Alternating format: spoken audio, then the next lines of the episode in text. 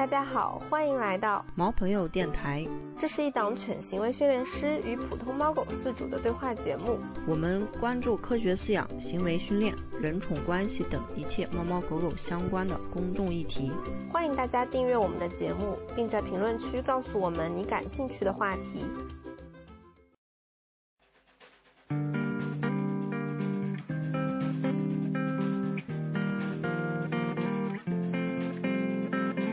就是你们是看到的是比如说宠物就是干干净净的，然后就是怎么怎么样，你们并没有看到其实它的背后是非常血腥和残忍的一套产业链。其实你以为的你花七百一千两千，或者你以为你去宠物盲盒里一块九毛九抽到的其实是同一个来源的狗。这些事情你说我动心过，我想过我想过因为我也想留一只他的孩子，但是我在上个礼拜还是给他绝育了，然后我就把他绝育的消息发给了那些喜欢他的大哥们，然后大哥们都很心碎对，都说天哪，说怎么就做了。而且母狗吧，就是你不做绝育，它它就对在他们眼中它还很有价值，它做了绝育之后其实它的价值就没有了。就是他当时不是特别理解，或者他确实当时有一点占小便宜的心态，但是他对他对这个动物是有感情有责任的、嗯、他后续他要为这件事情花费太多太多的成本和心心力了。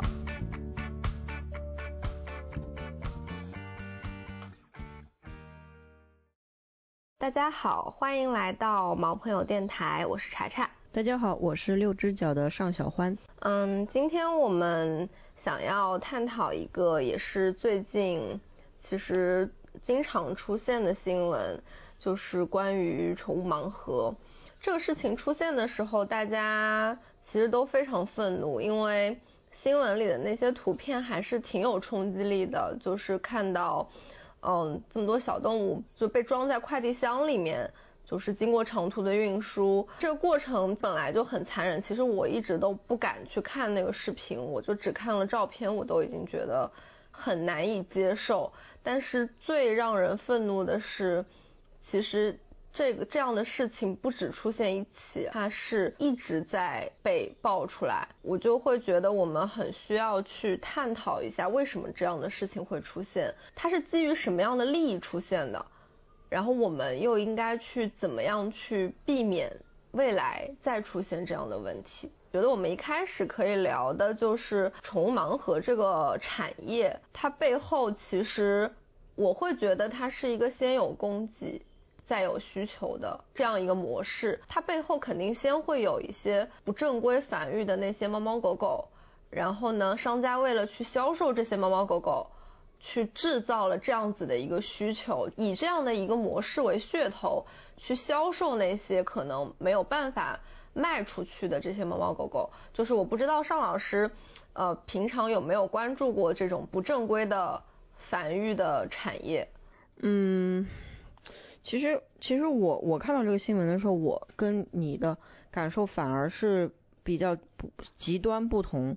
就是我没有什么特别惊讶震惊，当然我是觉得很不好，我很就是我也是觉得可能有点愤怒，但是这个情绪就是我不会有一种就是觉得不可思议，就是好像我我发现我身边有很多不养狗的人，或者是养狗但是不是这个行业，就是不是一直从事宠物行业的人都会觉得特别不可思议，就是因为嗯大家都把这个呃宠物当做自己的家人嘛。那然后就是去一般都是去正规犬舍去购买，顶多就是在宠物店买，或者家庭那种就是朋友的狗生了小狗或者是领养，就很少说我在淘宝上随便搞一个盲盒回来，然后是快递的方式。就因为我们身边其实其实大众就是说我觉得大部分人就我们可能接接触的圈层的人，他是他是不能就是他他是有一定的这个你你能说是素养吗？我也不知道，就是我觉得是有一定的这个对生命的一个理解，就是我们是在同一个水平上的，所以觉得特别惊讶。但是但是其实对我我认识到的这个现实的情况是，其实这件事情我不觉得惊讶，因为我可以跟查查分享一下我所了解到的，就是宠物所谓的繁繁殖售卖的这个这个部分。我刚开始入行的时候，就是大概是在一零年一一年的时候，那个时候就是在北京就有有有那种狗市，就是狗市交易嘛，就是卖狗的。是花鸟市场这样的地方吗？它也不是，它就叫北京就叫通州狗市。哦，嗯，就特别有名。然后就是有很多外地的这种呃狗贩子啊，或者是宠物店的也会到这儿来买，就批发，就跟这是一个批发市场啊，然后进货，然后零售，当然也有普通的客户来买狗，也有。这狗市的话，它每周呢会有一个黑市，半夜那种黑市。然后那个黑市呢，它是什么？它就是各个各个地方拉过来的一车一车的狗那么卖，一车狗。然后比如说打包啊，一车有十十个、二十个、三十个啊，然后多少钱你都拿走。那但是很便宜，可能一千块钱、两千块钱，但是我不包你活。我不知道你能活多多少，比如说我这二十只狗，我能活一只，我到放到这个这个这个三里屯宠物店，或者我放到这个啊、呃、批到这个别的城市去了啊，然后那么放我宠物店，或者我拿走，我说这是家庭繁殖，我说这是正规犬舍，但实际上它没有自己去，它不是真的在它那儿繁殖出来的，你明白？它是进货，它不是生产。嗯，对。然后那你说真的犬舍，它肯定是生产嘛？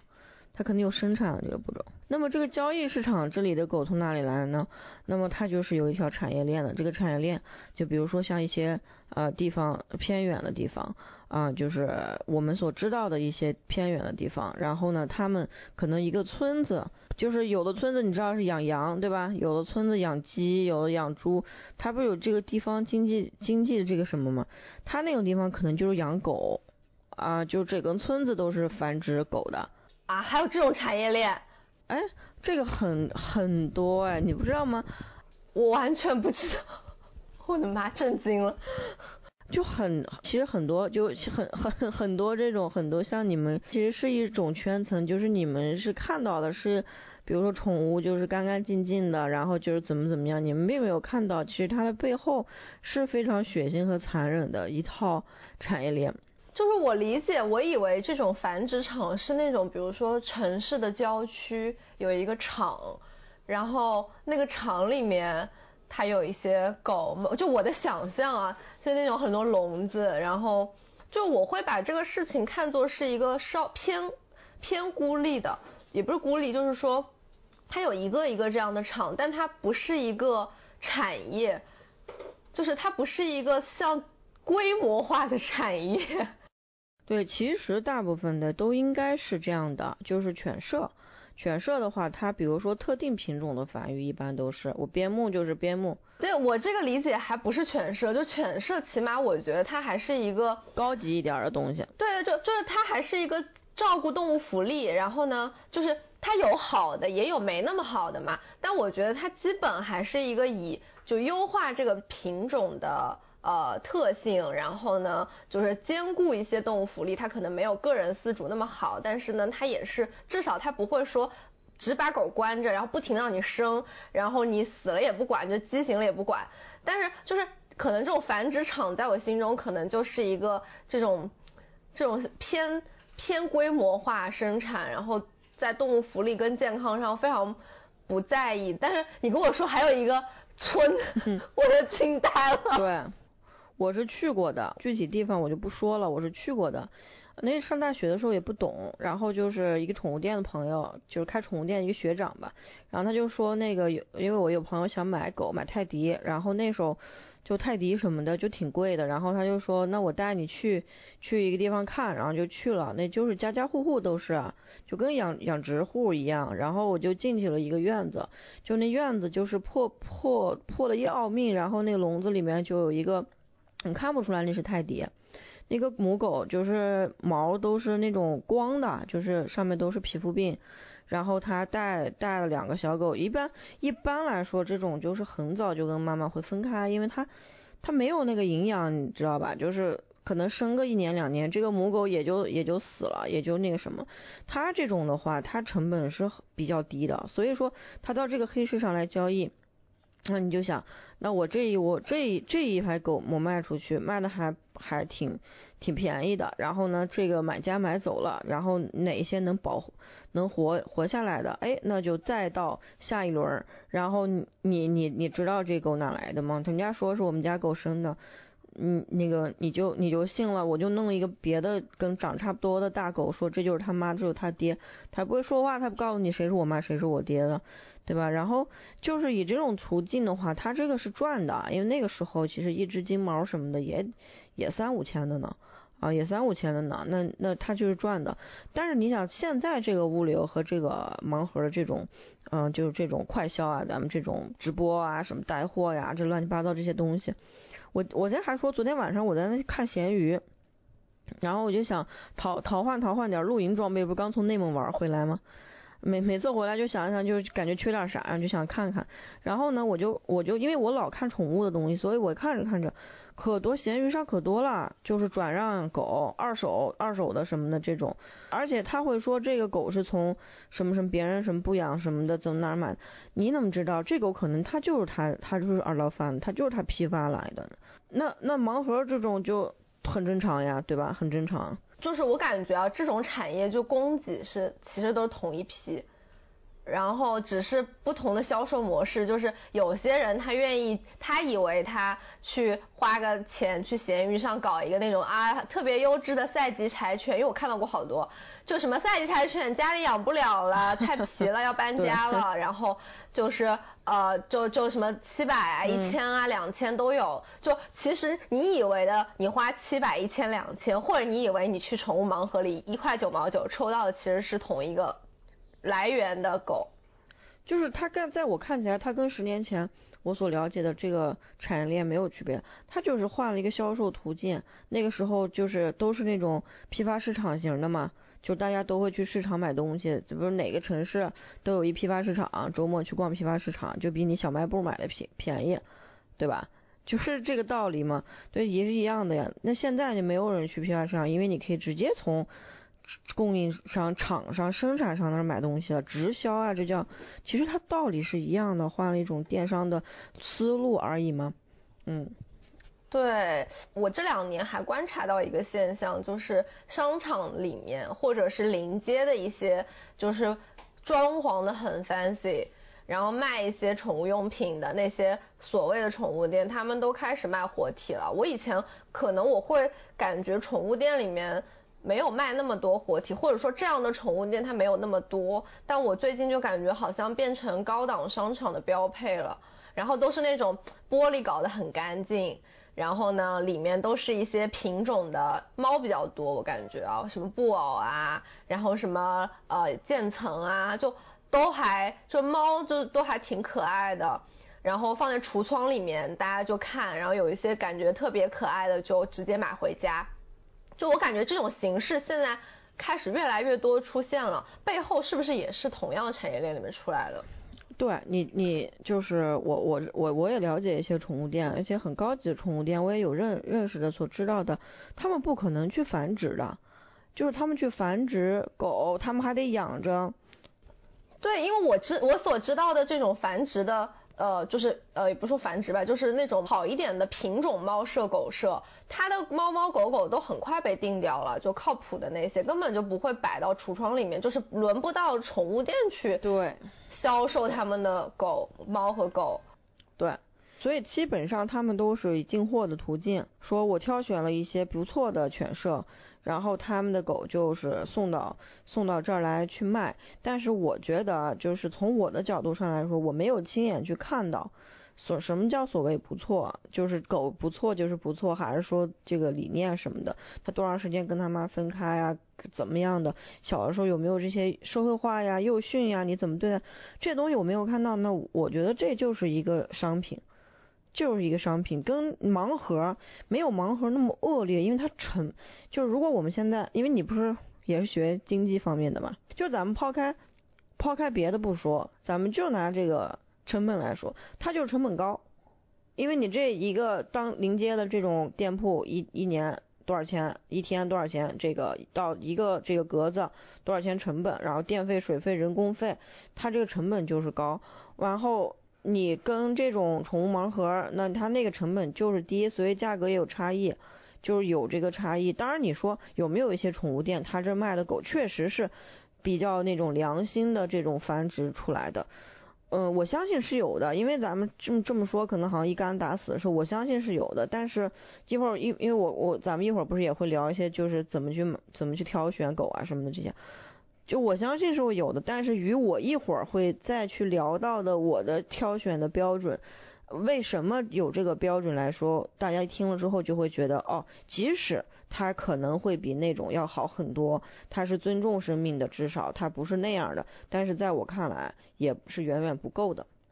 好，我非常同意，就是我其实刚刚你在讲的时候我就想说，我觉得所有的宠物店他都不太可能善待宠物，这可能是我们的标准是，反正我的标准我觉得不高，但是呢宠物店它就是达不到，它不可能达到它的那个环境。嗯，对对，就是我我会觉得说猫和狗它大部分的时间都被囚禁在这种小格子里，而且那种透明的格子本身就是让猫非常没有安全感，它也没有什么攀爬的空间，它的吃和拉都是放在一起的。我真的会，我完全不相信一个愿意照顾宠物福利的，不管你是商家还是你是店主个人，我不相信能够对小动物做出这样事情的人，他是真的爱动物的，我一点都不相信。嗯，对，就是。就是我都是一竿，哎，我是不是一竿子打死？我就是要一竿子打死他们。是，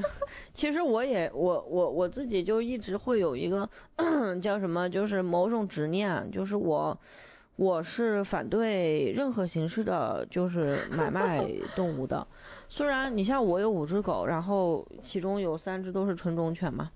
然后但是这几只狗其实实际上、啊、只有原来就是那只德牧是我买的，是我真的花钱的，然后其他几只就是属于犬舍淘汰、嗯、或者是什么呃中途被弃养的之类的嗯，这种然后领养回来的。对，然后原来是德牧是为什么是去买呢，是因为这就是另外一条繁殖的思路了啊，就是正好也可以提一下，因为它是属于工作犬系列的，就是买它就是为了工作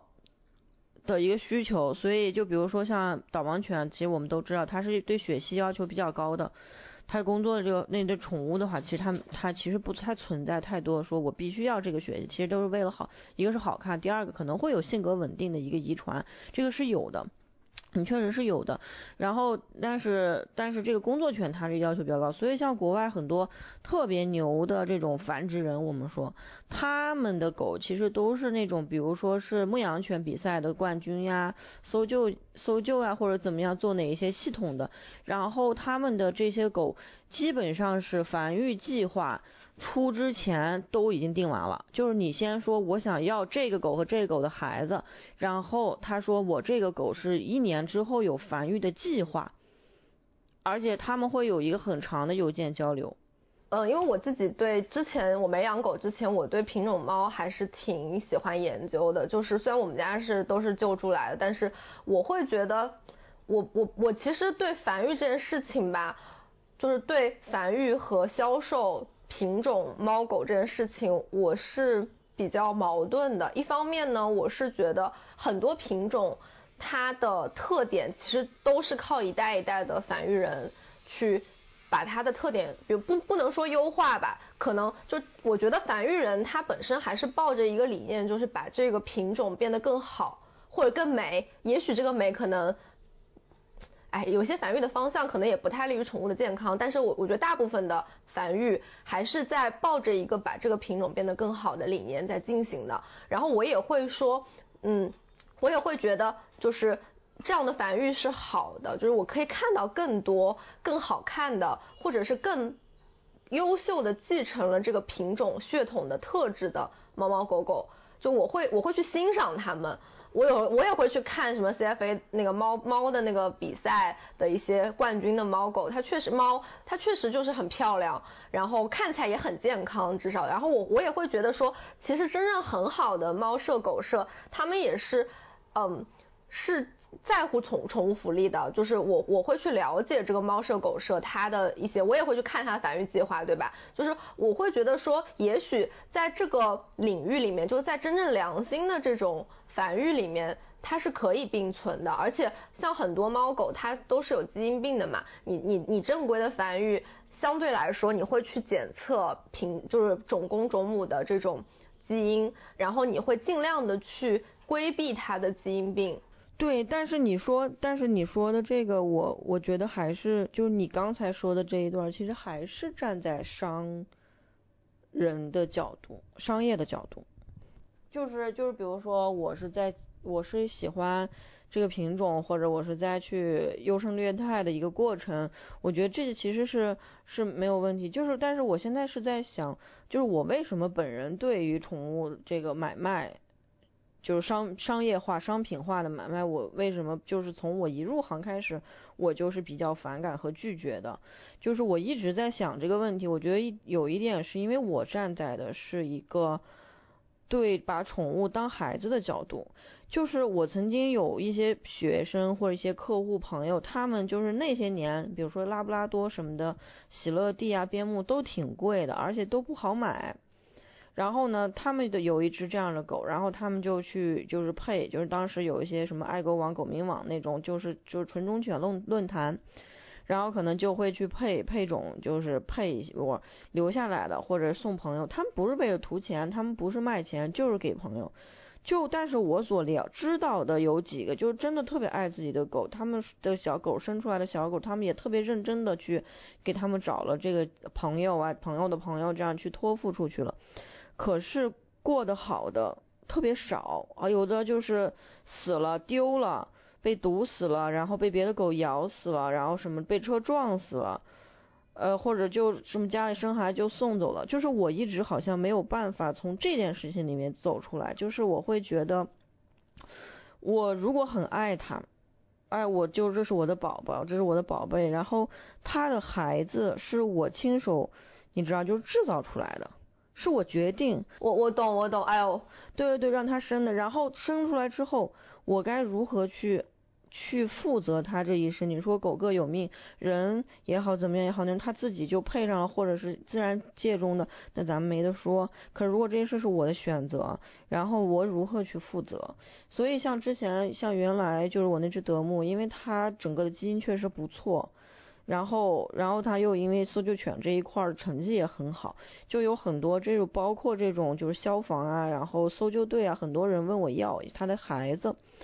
啊、呃，就是就是花钱买也可以，大价钱买也可以。然后当然你说我我不是为图这个钱，还有很来来往往很多人劝我说一定要得让他生，千万别给他绝育，因为他他的小孩肯定不错，找一什么什么样的公狗。然后以后都是这些事情，你说我动心过，我想过，我想过，因为我也想留一只他的孩子，但是我在上个礼拜还是给他绝育了，然后我就把他绝育的消息发给了那些喜欢他的大哥们，然后大哥们都很心碎，对，都说天哪，说怎么就做了，而且母狗吧，就是你不做绝育，它它就对在他们眼中它还很有价值，它做了绝育之后，其实它的价值就没有了。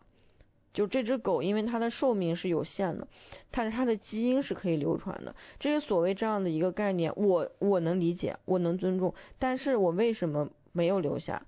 就挺有意思的，就是原来它那一窝生了九只，就是它它自己的兄弟姐妹总共九个九个，然后当时我是从两只里面挑，就是它这个花色的我只要母狗，所以只有他跟他妹妹两只，这两只小狗都是我从小寄奶粉寄狗粮就是到犬舍去喂大的，所以他们俩的情况我特别了解，最终我选择了他，因为他在我看起来就是当时眼神什么的，我会觉得我更更有眼缘吧。然后那只狗是让呃辽宁那边的一个警察叔叔给养了，然后就是在派出所，因为那警察叔叔他也也会有一些缉毒啊一些这种工作，就给他就养了，然后那只狗最后是嗯丢了，嗯、呃、哎丢了，就是而且在辽丹东那边丢的，就是你知道吧，就是可能就变成狗肉火锅了。天哪！对，所以我在我看起来，包括他同窝的狗跟他的性格都是有差异的，不都是他这样的。而且他的性格如果到普通家庭中去养，就是灾难。嗯嗯，我明白，就是灾难，不会不会觉得特别轻松的。对，所以说我如何确保这种狗他们一窝就一生就是八个十个的，我我如何确定我留下这一只，剩下的那些不在部队被淘汰，不在消防被淘汰，或者被转手一二三四五，又让他们去生，又让他们去怎么样，就是我一想到这个事儿，我觉得这事儿我这个生命我承受不了，然后所以我自己我就在想，那什么样的情况我们能够去说哦，我我繁殖，我觉得第一就是他对这个品种的喜爱，因为我见过特别好的繁殖人，布偶猫的繁殖人真的特别好，他真的不是为了挣钱，他就是喜欢。嗯嗯，我我也是，我认识这样的繁育人，然后他确实是确实是他的猫，他找这个买猫的人他都得特别精挑细选，他觉得这人稍微有点不对劲他就不卖了，因为他的猫其实是不够卖的，而且他不靠这挣钱，确实是有这样的。我觉得猫其实还好，因为他没有那么多行为问题，你知道吧，破坏力没那么强。嗯，对，它被遗弃的可能性比较少，而且纯种猫性格真的比较好，很稳定，所以说大家都是当宝贝一样养着的，就都舍不得什么遗弃啊或者什么。可是你知道狗你花再多钱买，当你发现它在你们家跟你搞搞事情，出去咬人叫这些问题的时候，就是它被遗弃的概率就非常的高。所以我我觉得就是从我的角度上来说，我我是没有办法去接受这么一个事情的。但是那些做的真的对一个品种非常好的研究的繁殖者，我也很尊重他们，但是我觉得我们是站在不同的角度上去看待这个事情。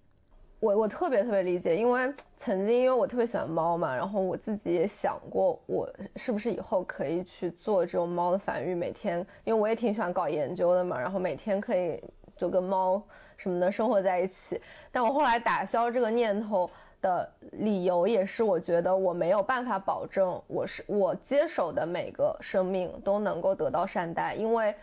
其实你跟这个客户的关系，就你没有权利去要求别人怎么养猫。然后我又是一个自己对猫特别精细的人，然后我就会觉得说我没有办法去逼迫我的客户达到我的这个标准，所以我没有办法控制我这个我我经手的这些生命的生存质量，所以我会觉得说，那我到最后可能就是给我自己添堵，我何必呢？我而且我当时算了一下，其实大部分的就是普通的这种繁育根本挣不了钱，因为你引进血统啊什么的开销都很大，然后而且你得你要不就就是要做批量，就你做很多很多，你你搞一个这种一百只几十只那种种公种母这样生，你可以挣挣点钱。然后你要是做一个小的家庭繁育，你根本就没有办法，就是可能都要贴钱去，就你要是真的想要把它做好的话，你真的是需要贴钱，因为你每年你就生一次或者两次，这完全是没有办法挣钱的。所以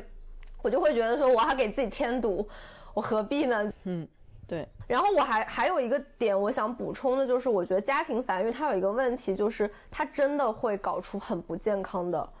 猫猫狗狗出来。就是我身边认识很多，就是比如说买了呃或者是就接了朋友家的猫狗的自己生的，然后像美短这种心脏病高发的品种，基本上接回来的都会有有问题，因为他们的种公种母就不是经过了就是呃基因检测啊，也没有挑过，它的性格也不稳定，它有可能呈现出来的根本就不是这个品种该有的样子，然后它的样形态也不稳定，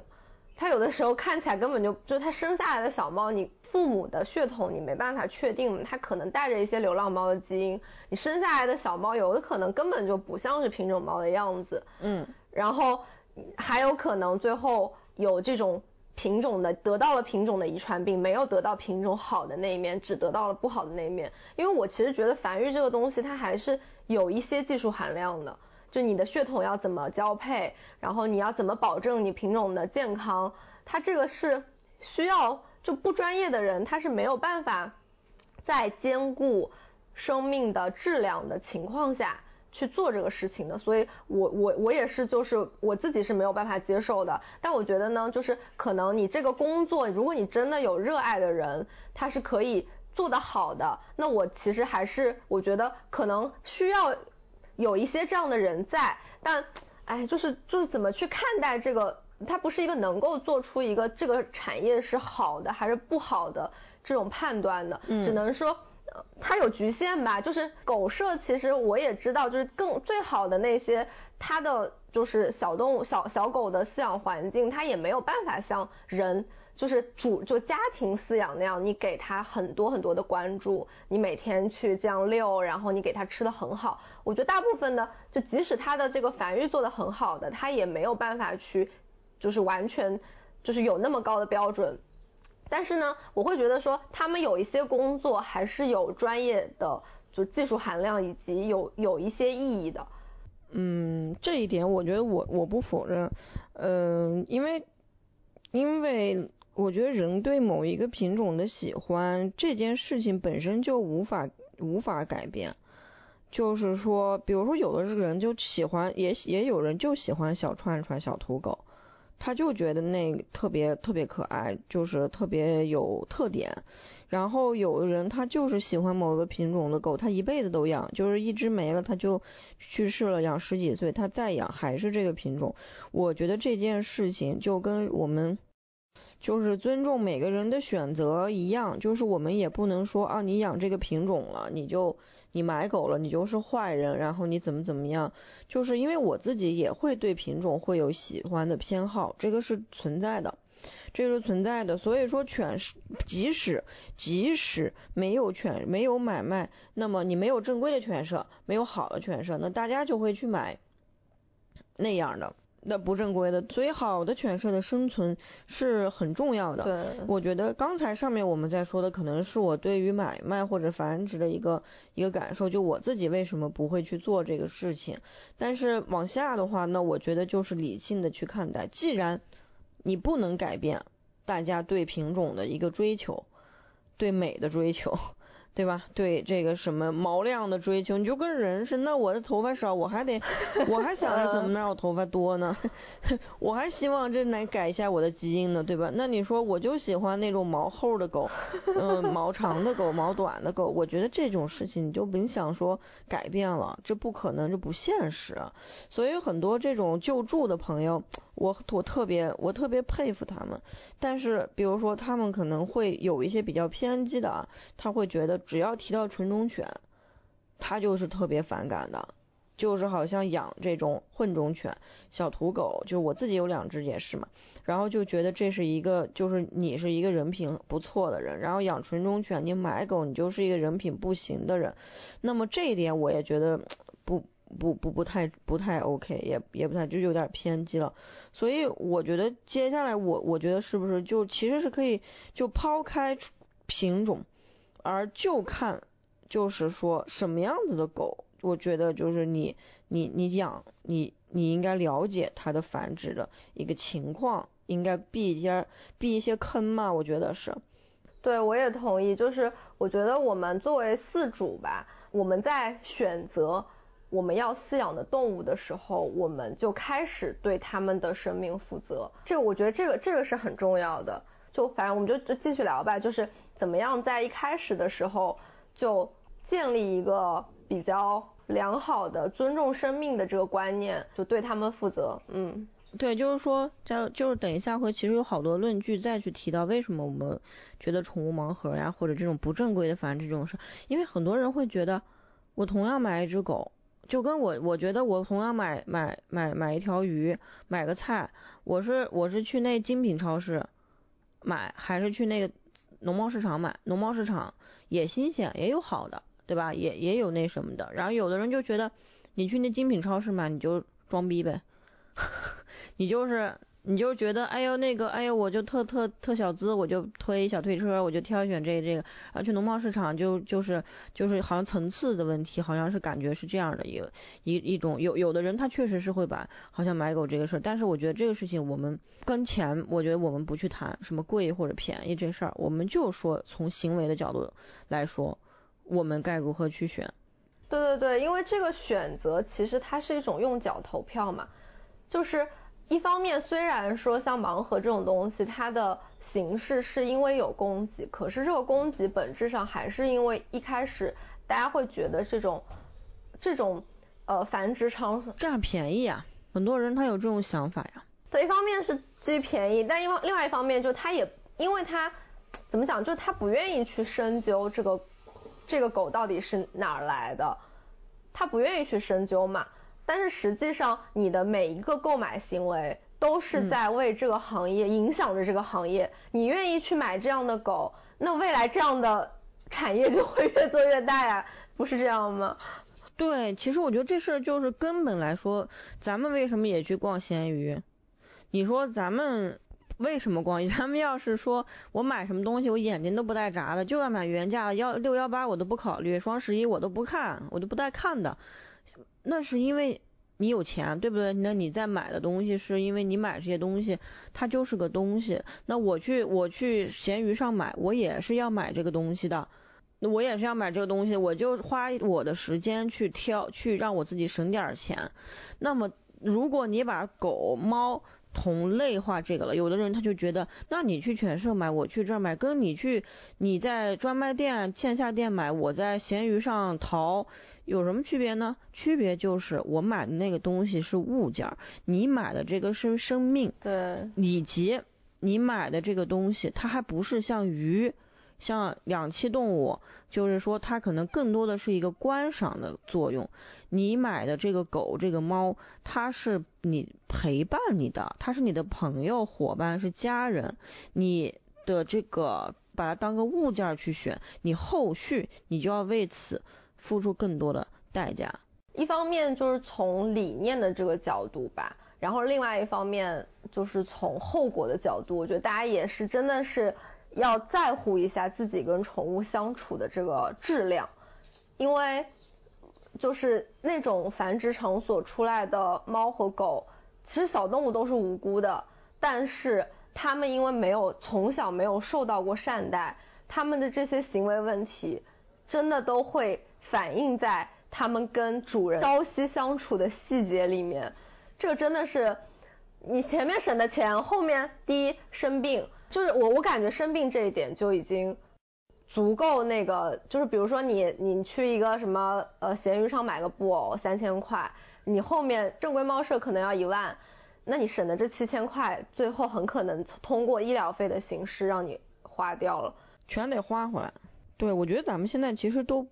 就就是咱们的对话，其实不是给那些会宠物盲盒买买买宠物的人听的，嗯。就是我我我甚至觉得他们根本就不会听到这个对话，嗯嗯 嗯, 嗯, 嗯。再一个就是他们听了也也不会有任何的感觉，因为他们会做这种事情就不是我们所能影响的人，对对对，是的人群，所以就所以我觉得我们不不需要再去再去讨论说，哎，这个就是因为他们可能是属于那种就不存在你刚刚说这问题，就是他把这东西买过来，这个我生病了他就扔了，我能为我能为一个那个廉价买回来一个物件，我还修它，我还比它本质本本来价值贵吗？我十块钱买一东西，然后我修它要花二十，这怎么可能呢？所以他肯定就扔了。我觉得现在我们其实现在现下面的我觉得对话其实是要说给那些就是他当时不是特别理解，或者他确实当时有一点占小便宜的心态，但是他对他对这个动物是有感情有责任的，嗯，他后续他要为这件事情花费太多太多的成本和心心力了。对对，就不管是金钱还是时间还是就是感情感，代价都是很大的。对，代价代价是是非常大的，所以我我觉得咱们现在下面的话可能就可以说一下就是这这个部分。其实我觉得猫就是可能更多的还是是是健康问题，对吧？就是我觉得健康问题这一块呢，就是其实大家能找到好多资料，所以我觉得也可以不说了。然后包括狗的健康问题，我觉得也可以不说，因为嗯、呃、那些现在其实很多人已经有意识了，嗯、呃，而且很多资料都可以找到。但是其实我我是发现。像从行为的角度来说，大家是是根本就没有意识的，而有意识的人极少，非常少。因为我们就老说你的狗，比如说你一般来说买狗都是两三个月带回来，因为三个月之后尴尬期了，就不好看了，就那个脸就就长了，就跟马脸、驴脸、斜拔子脸那种，就不好卖了。然后呢，再小呢，就是说可能会有涉及到说这个狗疫苗没有完成啊什么的，所以一般来说都是两三个月带回来。很多人就说这是张白纸，然后我会告，但是我会告诉很多人，不一定它是一张白纸，它有可能已经在上面涂到了很涂画了很多很多的劣质的东西。为什么呢？就是首先从这个行为，就是犬行为的角度来说，狗它跟人的这种心理认知的发育、情感的发育、社会化的发育非常的相似，跟儿童非常相似。它第一个，它会有一个跟妈妈在一起的安全感的建立，安全感。那我们就看，如果这个妈妈她的繁殖环境是她连吃都吃不饱，然后他是每天就是拴在院子里或者关在一个铁笼子里，他对这个世世界的认知是不够的，他非常的恐惧。这种情况下，他怀孕的时候，他所传递给胎儿就是一个娘胎里带着的不安全感和恐惧。哦，这个我觉得都不用多说，人就特别多嘛，包括很多动物其实都是有这种情况。所以你知道有很多动物是，很多犬舍的母狗会有很长一段时间是不发情，或者发情根本配不上，就配上了不怀孕。它太它整个狗的那个情绪都处在一个不是很稳定的阶段。对，它觉得不安全，我不安全，我为什么要生孩子？这个是天性，这是母性的天性。对，所以说那么好，我所以有很多母狗，首先它会面临着淘汰，它生不出来这狗就淘汰了。如果你真说我把狗这这么养着，这些繁殖犬我都养着，到最后你知道，就是你这一个犬舍你开个五年十年，最后你百分之六七十都是不会再为你制造利润了，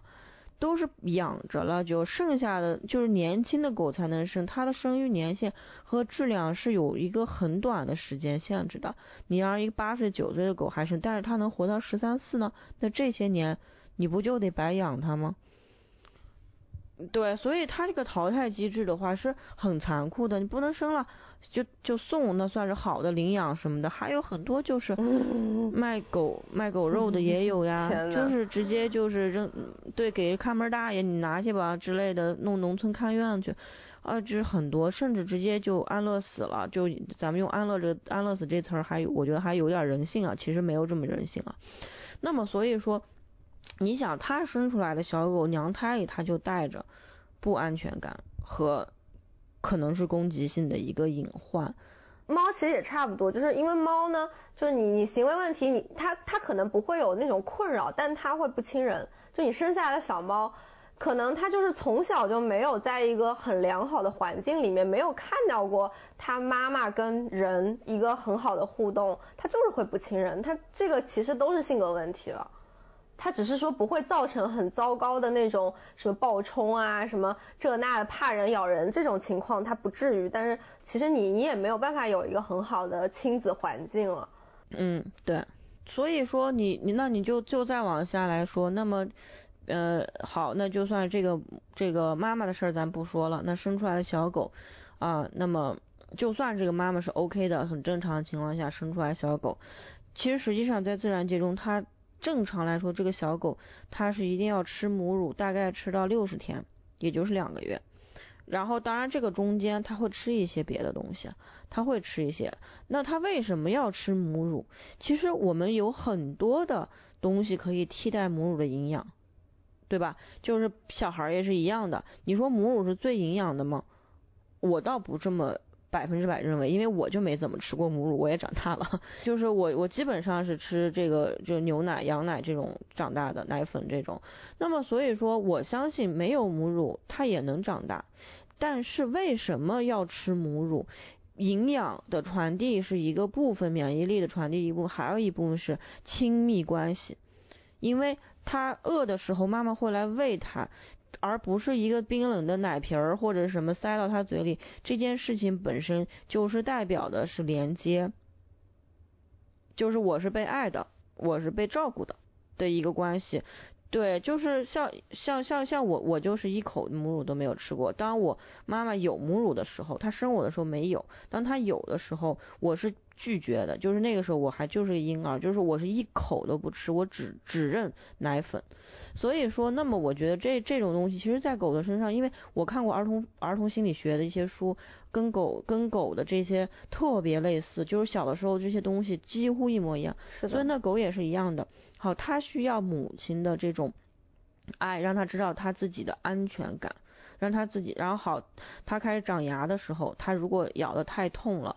那么妈妈就会走开，妈妈可能会咬叫他一下，教训他一下，这在这在告诉他什么分寸感。哦，对对对对对，猫也是，就是它在玩闹中获得的分寸感，就社会化嘛，它这其实是一种社会化的过程嘛。对，然后它再大一些之后呢，它会吃一些别的东西啊，妈妈会给它一些别的东西吃啊，从嘴里给它吐一些别的东西吃啊。那么这种情况下，它需要了解讨要讨好妈妈，或者他要知道是谁给他食物的，他要知道资源从哪里来的。那他如果去抢夺，那么抢夺是正常的，对吧？我争取，但是抢夺过分了或者怎么样了，那他也可能会被警告，哦，会被别的狗狗警同窝的别的狗警告，或者是被妈妈去警告。那么虽然他知道你的力量的界边界是在哪里的，这些事情是人是无法替代的。所以说，但是我们看到的很多繁殖是什么样的，一般就是一个月就分笼了。什么叫分笼？分笼就是妈妈在一个笼子里，孩子们在另一个笼子里。这个时候他知道妈妈在附近，但是他的哭叫声妈妈是没有办法来的。那么这是这个宁愿宁愿他根本妈妈不在附近，可能比这种情况要好。然后，然后在这个时候，那人的考虑是什么呢？因为一个月他开始长牙，他吃奶的时候容易容易咬疼妈妈，容易让妈妈这个受伤。还有还有一点就是说，因为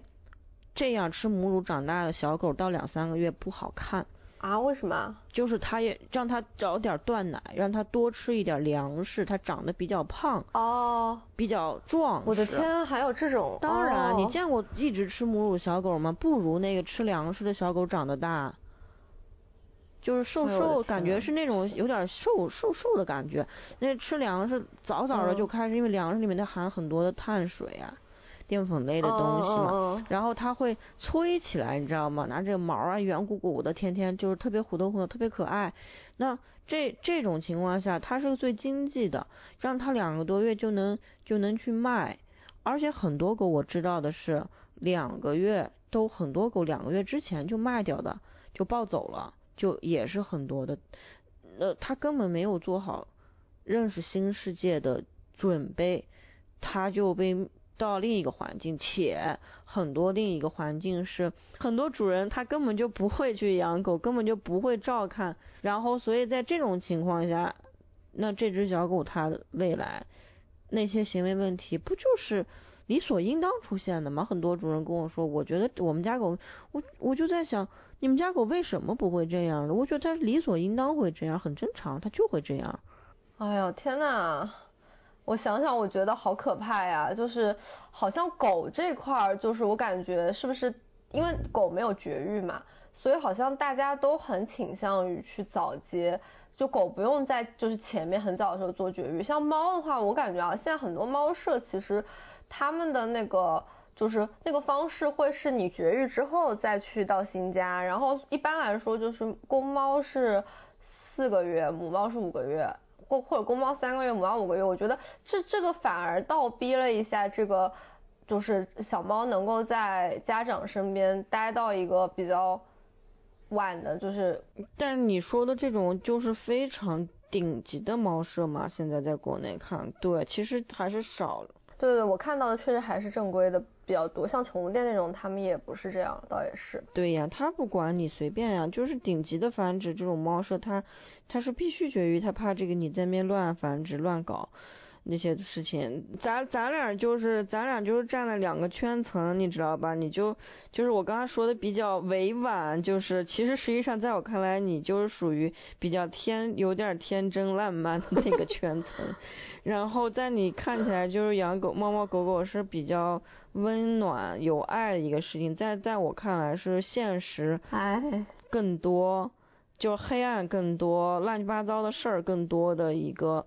一个一个圈层，其实是不太一样的。宠物这个行业，我一直说它就是个乱世，哎，就是没有标准，没有什么。你说你生产一瓶矿泉水一块钱的矿泉水，你能随随便便生产说我卖矿泉水的吗？它不得有什么一大串那个资质？对呀、啊，认证呀、啊，什么水质标准？对，但繁育没有资质。你一个狗谁给你认证这个资质？哦、你只现在标准只有狗粮有啊，狗粮叫饲料标准呀，然后零食啊，甚至很多狗粮你只要不打你是狗粮，主食你说我我这就叫什么辅食，那也是没有人管的呀。整个宠物行业就是乱乱乱象乱世一套嘛，所以说这些东西只能消费者自己去。自己去衡量了呀。对，就我感觉就是倒逼大家先去学很多就靠谱的避雷的这种知识，然后我们在这里做科普也是威逼利诱，就是告诉你你要是不好好选你可能会遭遇哪些哪些不好的问题，你要好好选呢，那你也可能会有一些就是你可以有一个更高质量的陪伴吧。哎，我觉得猫猫狗狗其实都很无辜，真的是这样。对，因因为你到你养一段时间之后，即使这个狗呀这个猫有一些问题，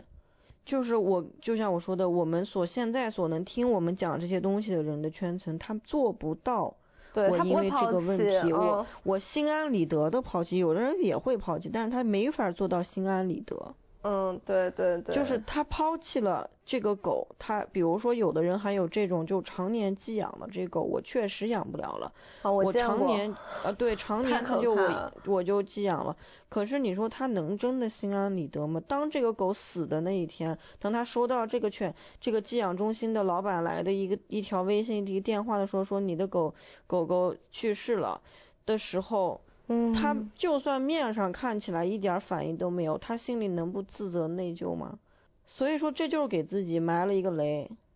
对，就是我我觉得真的是为了饲主的未来的这种身心健康，就其实我都不想说，就我觉得这些饲主呢，我我我也不想谴责那些已经买了的，我觉得就很多时候其实很很多人做决定的时候，他没有想到后面会有这么多，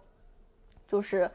就这个里面的水有这么深，就很多人他真的就没有他他不知道。对，然后我就会觉得说好吧，那我们就尽量的告诉那些有机会能够了解到的人，对对吧？我们的初衷其实也不是说去谴责这些就不正规的买了不正规的猫猫狗狗的人，就真的是想要说如果还有机会能够影响到人的一些人的决定，那我们这个节目也没白录。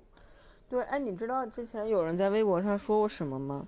说你什么？就说，就特别有意思，我就在想，我到底是精分呢，还是他精分？就是说说说我们，就是因为我们搞宠物这种行为调整的嘛。嗯。那你要是把它商业化，你你按理说，我如果现在大家都会挑狗，都会买狗，都避雷了，那等于是这些狗都没啥大的问题，那我们还靠什么吃饭？我觉得不是这个道理吧，小野也要，小野还要上课呢，小野特别正规还要上课呢。但是但是你知道，就是很多人他会有这种想法，但是其实在我们看起来，如果你的狗一大堆问题，是你可能跟我这儿一直上课，一直花钱，一直寄养，可是我特别累，我心特别累，我特别痛苦，真的就是就是做这事儿。而你的狗如果是这些事情都避开了，我们就可以愉愉快快的在一个六十分合格的线上往上走，不好吗？能拿九十分。现在你来个负分，然后咱俩把它弄到六十分，我觉得我都半条命都得跟你赔进去。所以我觉得这个东西就是一个，我我是希望我是希望最好。说实话，最好来的都是，哎，我想让我们家狗，呃，跟我更开心的一块儿学点什么嗅闻呀，呃，是吧？一块儿去去做点什么小活动、小游戏什么的，而不要说我们家这个狗，老师，我告诉你，如果你不帮我，我们家这个狗我就养不了了。我听到这个话，我是又愤怒又又又又又又又没法拒绝的那种心心情。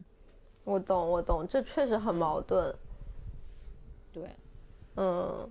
哎，行吧，那我们就是差不多，就是我我我我要不最后再讲讲，就是因为我们讲了很多就是品种猫狗我们要怎么去避雷嘛，然后我还想再补充一下救助的问题吧，嗯，因为其实有很多人也会也会就是觉得，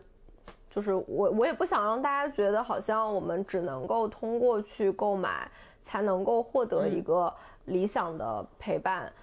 我我其实会觉得，就我的理念，嗯，因为我自己做救助很多年嘛，就我我的理念其实还是说先去救助那些亲人的猫，就是他们因为他们亲人，嗯，所以他们容易遭到很多危险，因为有很多人会抓这种流浪猫狗，然后去买卖，或者是去你懂的送到某些地方去变成桌上的菜，嗯，对。然后我会觉得说我会我我自己是比较喜欢比较偏好去救助那些亲人的猫猫狗的，就我会觉得说他们既然发出了信号，那我我我应该去就是先，因为这世界上流浪猫狗真的太多了，就我会觉得说他们应该优先得到就是去送到家庭里面，因为他们可能是可以给予那些家庭一些更好的比较好相对比较好的陪伴关系的，所以我也是会去提倡说你领养的时候你去选，你是可以选到一些性格还不错，因为这些东西其实它真的就是天生的，就有一些它可能基因就是比较好，它即使在一个很糟糕的环境里它也很，因为这其实真的就是人工加大自然选择，最后你选到了，嗯，就是你有些救助人救助到他确实是有一些性格很好的猫狗，他跟那些你去闲鱼上随机挑到的还不一样，他是已经选择过的。所以呢，就是我会觉得就是大家如果要去救助流浪猫狗，就第一你是可以选择那些就是比如说救助了一个怀孕的母猫，它在这个救助人家里面生的小小猫，我觉得是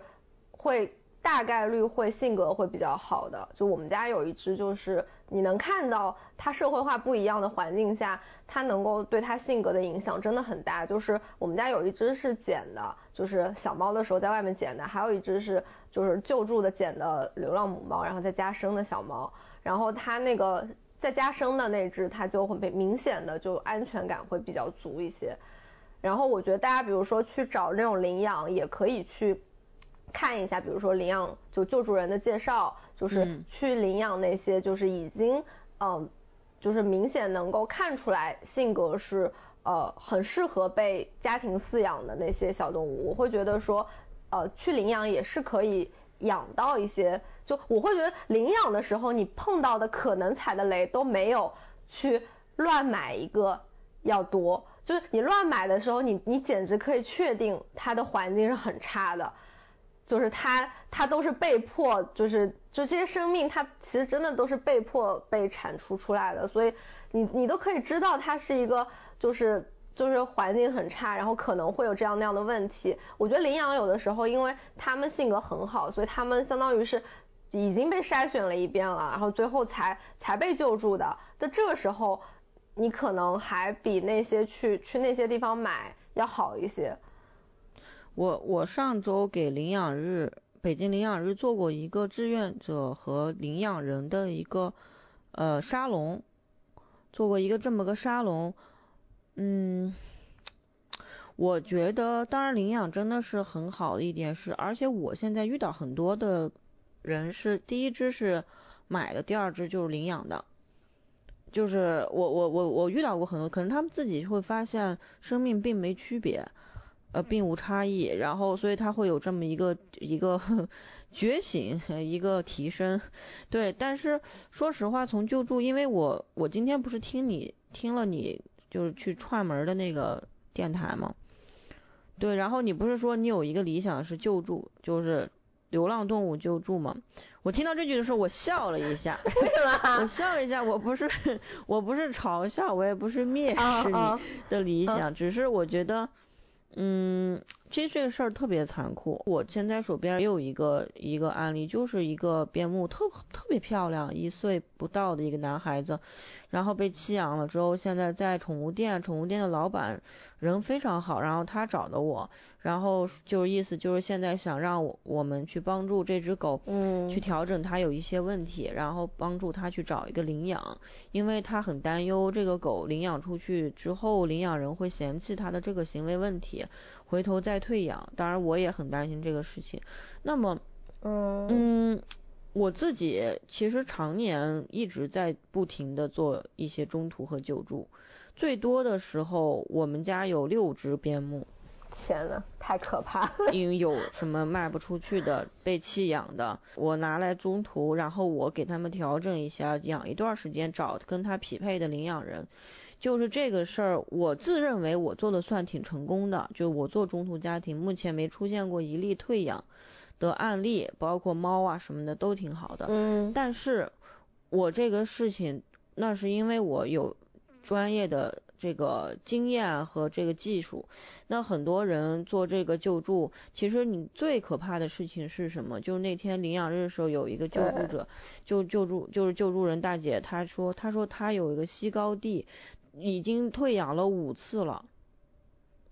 已经被退养了五次了。狗是不是特别容易碰到这个问题啊？对，因为那只狗，第一是西高地本身，现在西高地挺火的，买只西高地便宜的贵的那都便宜的也得大几千，嗯，七八千什么的，因为现在就是火，这狗就是流行，你知道吧，就炒上去了，没有什么便宜便宜的说一两千的，就是有价有这个价。然后所以说那人家碰上一只，哎呦这西高地不要钱，他有没有爱心？我相信他有，他真贪着便宜吗？我觉得也不是，人家可能也不不是说花不起这七八千，嗯，人家也被自我也自我感动一下嘛，对吧？你看我领养了一只，嘿，我还领养了一只西高地啊，它也挺美的。但是这个狗你不要出问题，你不要给我惹麻烦。这只狗它就是见到狗见到狗要叫的很凶，然后这个时候如果主人去拦它，它可能会咬主人，可能会对对人、嗯、就是在一个极端情况下可能对人有用。在我看起来这问题不是什么大问题啊，社交问题嘛就解决呀，又不是解决不了。可是领养的人就是说领养了领养的时候，这这这个这个主人啊，这种家庭、呃、他他会觉得有一个什么心理，就是就是这个狗我是因为有爱心我领养了， 嗯, 嗯然后你也没告诉我它有这个问题哦，我还指我还得指责你这个救助人，哎你这狗怎么这样，我还得抱怨。很多救助人非常卑微活的，就是我就给你花钱你去上课行吗？哎我的天，我给你那个什么，这问题我能想办法给你解决，你能继续养它吗？我给你钱怎么怎么样。我见过很多这种救助人非常卑微，就是然后他会有一种，而且你知道领养又有一个，你真的是正规领养了这种，你说你去这种特别靠谱的地方，救助人特别好，你去领养了他这里的狗，他会跟你有很多的协议，他还会叫叫定期接受回访家访，然后还动不动问你要照片要视频要去看这只狗。你宠物盲盒那个谁管你？没有呀，没有人监督你吧？你这万一你万一搞出点事儿，人把你曝光了呢，人找你单位去，人给你身份证抛网上呢。所以很多人他会他会觉得这成本很高，这不是钱不一定是成本，还有很多其他的成本。呃，这样的情况导致很多人他觉得，哎呦你这么多事儿，我想领养个狗，你还这么我买一只好了，两千块钱一千块钱我买一只好了，干嘛要搞这么多事情？就有这种心态的。其实这个事情也是一个很大的一个问题，就我觉得。对，嗯，因为既然咱们做这个播客，反正从我的角度上来说啊，我是不太想就是说说说太多的这种比较理想化的东西。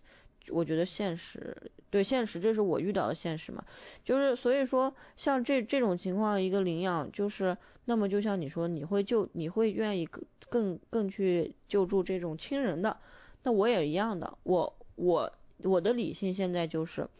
如果这个狗我意识到它的行为问题。是确确实实非常难解决，要花很长的时间，那么我不可能说我自己这么多工作情况下，我去因为爱心我去解决他的问题，这个是不现实的。然后那么所以这一类型的狗我无法救助。如果我真的因为它确实很可怜很悲惨，我救助它了，我就做好准备了，可能我要养它一辈子，或者我要把它送到那种救助小院儿寄养的地方，让它在那儿度过一辈子。这个我我是否决决定这个事情，我为它这个事情做一个决定。那么如果我那我现在会觉得有一些狗，什么样的狗它更容易被领养出去，以及我要去解决一些它的这些行为问题之后再去领养，以及我要告诉，就像这个西高地，我要告诉这个领养人，就像那个西高地最后一次被退养的是领养人是个孕妇。如果我知道这个狗有这个问题，我必须得告诉他，这个狗有这个问题，你们家狗你老公遛还是你遛？如果他说我老公很忙，这个狗我我不会选择这个领养人，我不会让这个狗有被退养的概率机会，因为我觉得这对我和对这只狗都是非常大的二次伤害、三次伤害。对对对，我我很认同。就我我感觉啊，就是呃救助这件事情真的是要理性。就是我会觉得，如果说一个事情它给它可能给我带来很大的负担，那我选择我不做这件事情。因为如果我做这件，就我我会觉得救助这件事情真的是你只能在你力所能及的情况下，你去做好这件事情，你才能够一直把这件事情做下去。所以我救助的猫其实最后都很容易找到领养，所以我可以一直救助。就我大概救了前后可能有十几只猫了吧。就是我会觉得说，如果假设一只砸在我手里了，那我我我不敢再捡猫了，就是我没有办法再救助后面的猫。所以我其实也很想跟大家就是讲的一个理念，就是救助一定要理性，不能说你看到它很可怜你就去你就去你你你一定要评估一下这件事情对你带来的是多大的工作量和多大的金钱上的负担。就比如说有一些猫它就是它很可怜，它瘫痪了，然后你这钱就是几几万几万的砸到医院里去，然后也没有没有办法找到领养。那其实这个事情对你来说它变成了一个这样的一个道德上的一个义务的话，这件事情你以后很难再做下去。所以我是觉得说，如果说你觉得他们需要救助，你就去优先救助那些容易被家庭收养的那些猫猫或者狗。我觉得就是理智理智理智要考虑这件事情的后果。嗯，对，就是你知道你自己有多大能耐，有多少多少精力，多少钱，你就干这个这个事儿。对，就我们前段时间就是去年的时候不是救助了一窝小猫吗？嗯，当时我们也特别惨，就是学校当时面临拆迁，嗯嗯，就是真的是十天内让你清走。然后我们在这个情况之下发现了有五只，因为我们在这个之前我们已经救助过，嗯，救助过几只小猫了，特别艰难的领养出去，因为几只猫性格不太好亲人，嗯嗯。然后这个时候我们又遇到这个那些猫就泡在泥水里，下大雨。然后我们就把它从泥水里捞出来的时候只有十几天大，我们得人工喂。哦，然后总共有五只，然后这五只我们就是人工不不分昼夜的，呃员工和大家一起就是轮流的去给他们喂，然后找领养。但是中途出现过一一件事情，他们集体得了猫瘟。我靠，太惨了！五只小猫在这种，我们当时又在搬家，我们没有地方去，我们临时借了别人的场地，一个月的时间，然后带着他们五个，他们五个猫瘟了。我到现在都记得，我当时把一只情况最严重的猫带到我家，然后它就在我的床旁边睡了一晚上，我都怕它死了。哎、然后我就。然后晚上先把它带到医院检查了，就是查了一下说是有，然后第二天我，然后但是当时我也不知道怎么办，人家下班了，我就第二天再送去的时候，然后剩下几只来了，查了一下全部猫瘟。然后我们当时就是就是我们大家就说这个治不治救不救，医生说这个概救活的概率不高，哎，因为太小了，一个月都不到，太小了，然后又没有妈妈，根本没吃过几天的母乳，没有什么母原抗体。然后最后我们决定就是尽量救，哪怕这个钱我十万块钱我就我就我就放在这儿，这十万块钱我花完了，哪怕啊哪怕我花完了活了，因为我知道救一只猫猫应该很贵嘛，挺贵的。然后、嗯、那么对很贵，我花完了我也认。没救活我也认，我就跟医生就、嗯、我们就这么说的。然后我们是呃大家凑钱、嗯、一起，就是就我们没有向外去寻求这个帮助，就是我们几个啊合伙人、老师，就我们我们自己一人就是平平摊的。最后好在好在呢是医院也是真的非常好，而且我们很熟很熟，他们就是所有的成本按照一只猫的算的，因为五只小猫都用药用一只，然后一个人看就收一个人的看护费，一只猫的看护费，到最后我们花了大概是一两万吧，一两万一两万，然后但是我们就是我觉得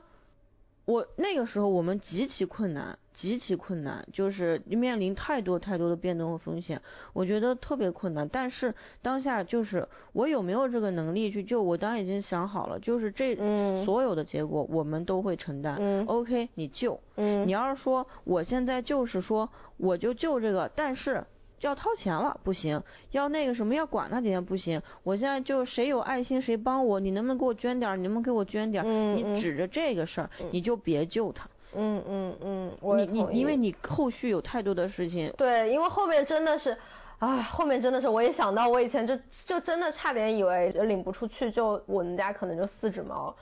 就这个就真的是就你不能承担的话，就就确实真的要理性要理性。对，这要理性。然后我觉得就是最后一最后的话，我就是想给那些想要领养狗狗狗狗猫猫的人说，就是我觉得嗯、呃、有这份心特别的好，然后呢你也一定可以挑选到一个适合的，而且我觉得他们跟买来的猫狗并没有太大的区别，其实在我看来你只要愿意去挑有缘分的，然后而且有一些是比如说成年的我会觉得更好，因为带孩子不容易，对，带孩子不容易，风险特别高。对对对对对，成年的领对领养推荐那种性格已经稳定的，对，你可以领养一个半大的成年的，也不用觉得说他跟你没感情什么的。动物就是你给他多少他就给你多少，没有不存在说从小那你从小养的不对，你们俩关系还更恶劣。我同意我同意，嗯，对，所以这个我觉得、嗯、没有问题，但是呢也别觉得领养就是一个自我感动的一个事儿，就这个事儿你也一样的，你要承担很多的东西。如果你说我我不想负责，我就想用，我就建议你根本就不要去养，嗯嗯，因为不管你是买的还是还是领养的，这个问题都是要负责的，就不存在哪个责任更更少，都是要负责。那你就你就没做好这准备，你没有这么多时间和精力或者金钱，你就不要去养，等你有了你再去养就好了，你就看看就行了啊。这就是我想说的。同意尚老师。好，那我们今天就差不多聊到这里、嗯、那也欢迎大家在那个评论区告诉我们你们关注的话题，大家拜拜。好的，大家再见，嗯，下次见。